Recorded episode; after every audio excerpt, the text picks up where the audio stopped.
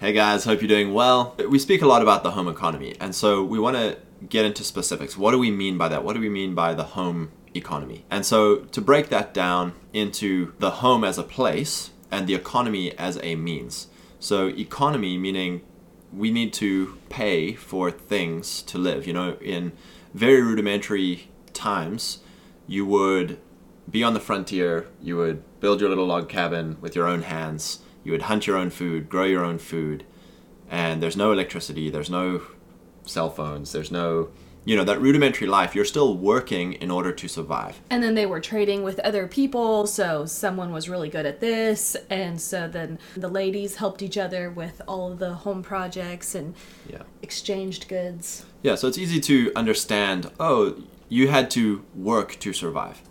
In this modern world, being brought up in this kind of liberal utopia idea that the government can look after everybody's needs and we don't really need to work. We don't really need, you know, a lot of us as teenagers, you grow up and you've often had this thing of it's an evil capitalistic world because we need money to survive. Money is just the store of that worked energy. And we can go further into the whole thing of fiat currency and the evils of all of that. But just for the purposes of this, we do live in a world where currency is the store of our work. And so that's part of the wisdom that we have to work with in the home economy. So in this modern day world, we're not on the frontier. Majority of us are not on the frontier building our own log cabin, living without modern things. Yeah. God bless you if you are, but most of us aren't. That's right. We have to figure out how to live well with our work, with our cash flow management. And so this is what we mean by home economy is how do we survive? How do we live? How do we run a household? How do we build a productive household that produces value, that produces time, that produces freedom to use your time, use your resources how you see fit, versus a consumptive household that enslaves you to debt or to other people's time. So the first principle of building a home economy is to live below your means. And how do you know what your means are? By tracking your budget. Yeah. Or tracking your income and then tracking your spending. And are you spending more than you're bringing in? Mm-hmm. And if you are, then you're not living below your means. Yeah. And a lot of times our pride or our envy or our just lack of knowledge and wisdom gets in the way because we think that we are entitled to a certain lifestyle that is popularized by marketing or entertainment. And that's not realistic for most people. And so we also have to find contentment in living below our means, where you're happy to do without the many things that the world is telling you you have to have. You are uncool for not having it, or you're going to die if you don't have it. Whereas the majority of the time, these are things that are called luxuries.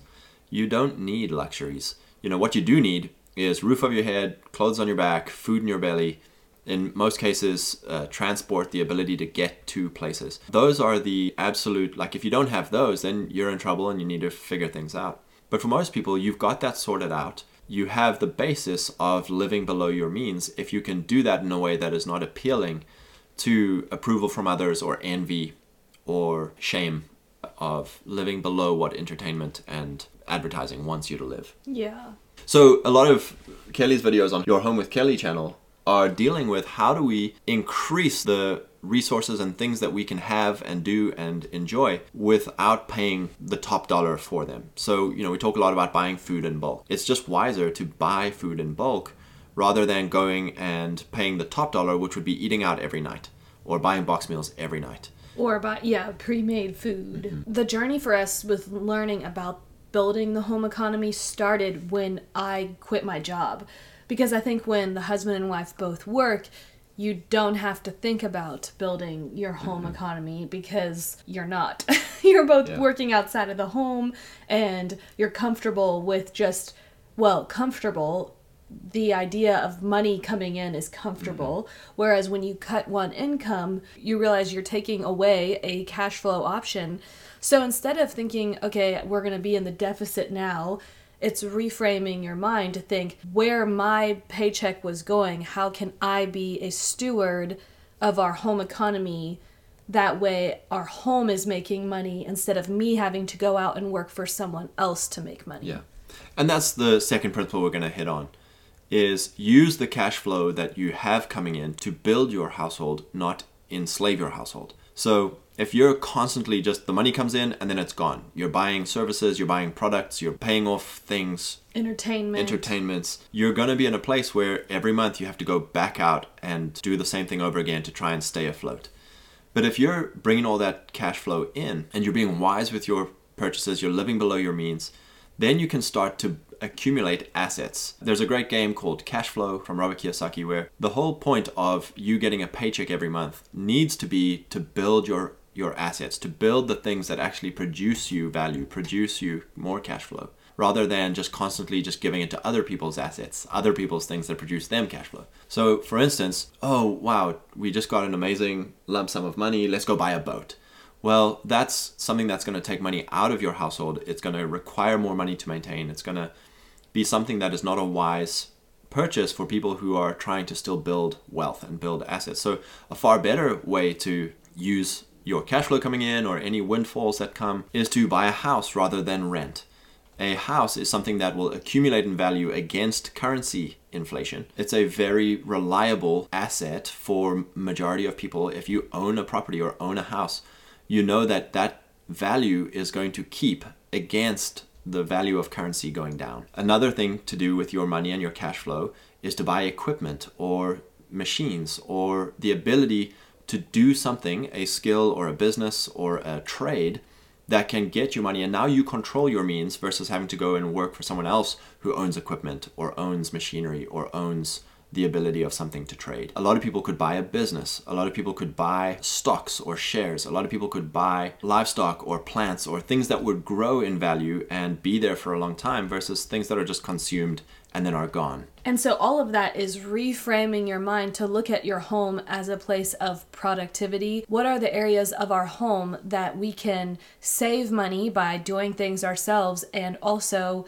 make money by growing things or doing things or building things that we would outsource, but instead we're doing it from within our home. There is an upfront cost to those things, like starting a garden. There's an upfront cost, but if you look at over the long haul, it will end up saving you money, which is making money. We always say that Joel Salatin quote, $1 saved is $1.30 earned, because when you're out working for someone else, that paycheck does get taxed by the government. And so if you are able to do things at home and save money, you're saving the money that you would have end up having to make if you were working outside of the home and then buying that thing that you just created from your home. So we're not shaming working for other people. It's a normal part of life is to work for other people.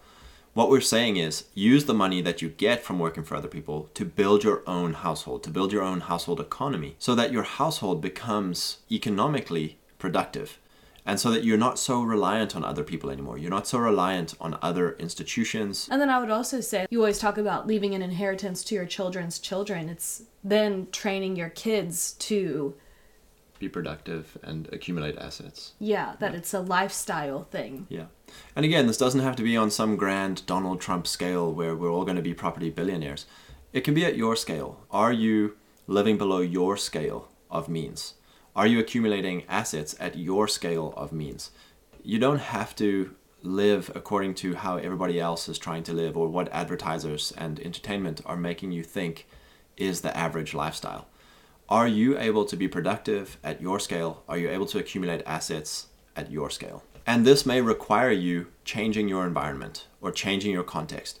If you're in a place that's super high cost of living, super expensive, if you're around people who are constantly pushing you to consume and get indebted, if you're constantly in a place where that is the lifestyle expectation, you may have to change that context. You may have to leave that environment and find an environment that is more affordable. Don't complain about your context. If you want to live a different way, change. If you want to live a different way, make plans in your heart that the Lord may direct your steps. And then that being said, we also do get a lot of comments on our channel saying, it must be nice for you to bring your wife home. We live in an area where that's not possible, or we live in a world where both the husband and wife have to work to survive. Having a mindset that the home is an economy and that the wife is actually a very productive person within the home, and she can be doing so much work in the home that actually saves her husband's money, she's a good steward of the income that her husband brings in, that goes such a long way, because I think this does come back to where tracking our incomes, we started doing that in 2018 or 2019, and it significantly changed our life, because for the first time we actually knew the money coming in and where our money was going, and we realized how much of our money was going to little eating out at Whole Foods or those type of things where it's like, okay, I actually enjoy learning how to cook, and the food that we're getting at Whole Foods, which is by weight, was like steamed broccoli, grilled chicken, like things that are so easy to do at home anyways.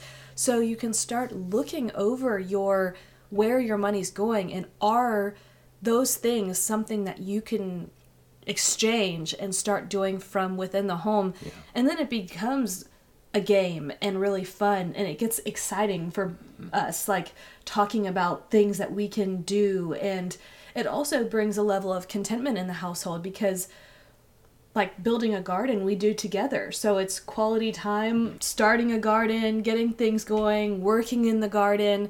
We don't need to go outsource entertainment at movie theaters or expensive things, concerts and stuff like that, which is fine. Like those are all fine things if that's where your fun money is going to and you want to spend that. But a lot of our entertainment is building our household. Yeah.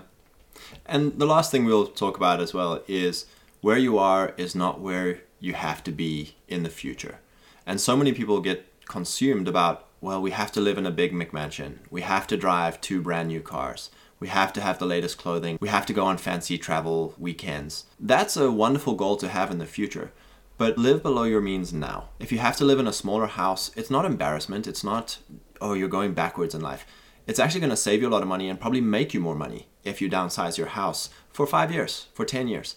See what that does for your budget, takes the pressure off. And really peace within your household. Yeah, peace within your household. If you're able to withstand the social shame, which is just your own thoughts. It's just your own, oh, I'm not doing what the advertisers and entertainment and the people around me are doing. Live a simpler, more humble life now. And then down the road, you will have the freedom and the ability to live a far more luxurious life because you did the sacrifice now. You actually worked with a guy that built a business and was very wealthy, but you would never know it from the car he drove. Mm-hmm. The house that he lived in was a literal horse barn or a cow barn that they turned into a house, and it still looked very much like a barn. And we were so inspired by them because they clearly had money because we knew the work that they did, but you would never know it from the lifestyle that they lived. Yeah, they weren't concerned with impressing people. His whole philosophy with starting businesses and doing any project in life was, how can we get away with bootstrapping it? Can we buy things secondhand? Can we borrow? Can we make it? And then if it works, then we can buy the new things. And then his whole thing was, well, if it's working, why do we need to buy the new things? And that was the secret to his wealth. He was a very wealthy man who was very happy because his identity was not in how other people saw him. His identity was in the things he was doing, the things he was accomplishing. And that's a great way to see this home economy. Be more concerned about working to the glory of God. What are you working toward? What is the passion and the things on your heart that you want to work toward for the glory of God and for the good of your children's children? Don't worry about envy and comparison and what everyone else is saying. What are you working at? What are you building together in your home economy that you're going to share for your future generations? And there comes great peace and contentment from having that as the vision. I think it's the whole thing of walking the straight and narrow. When you start looking around at what everyone else has or wondering what everyone else thinks, it gets you distracted from your own life and your own purpose and your own mission. And even you're thinking, well, God sees me. He's pleased with me. Who cares what everyone else thinks of me? Because I think that's probably the biggest thing is social shame, especially with women quitting their jobs to come home. It is usually, what will other people think of me? What if praise God, my family wasn't like this, but we've had people commenting of like, my family's going to look down upon me and my husband if I come home. And who cares? God sees you in secret and everything. And they're not paying your bills, so God bless. Yeah. So it's a good thing to build the home economy. Yeah. God bless you guys. Praise God.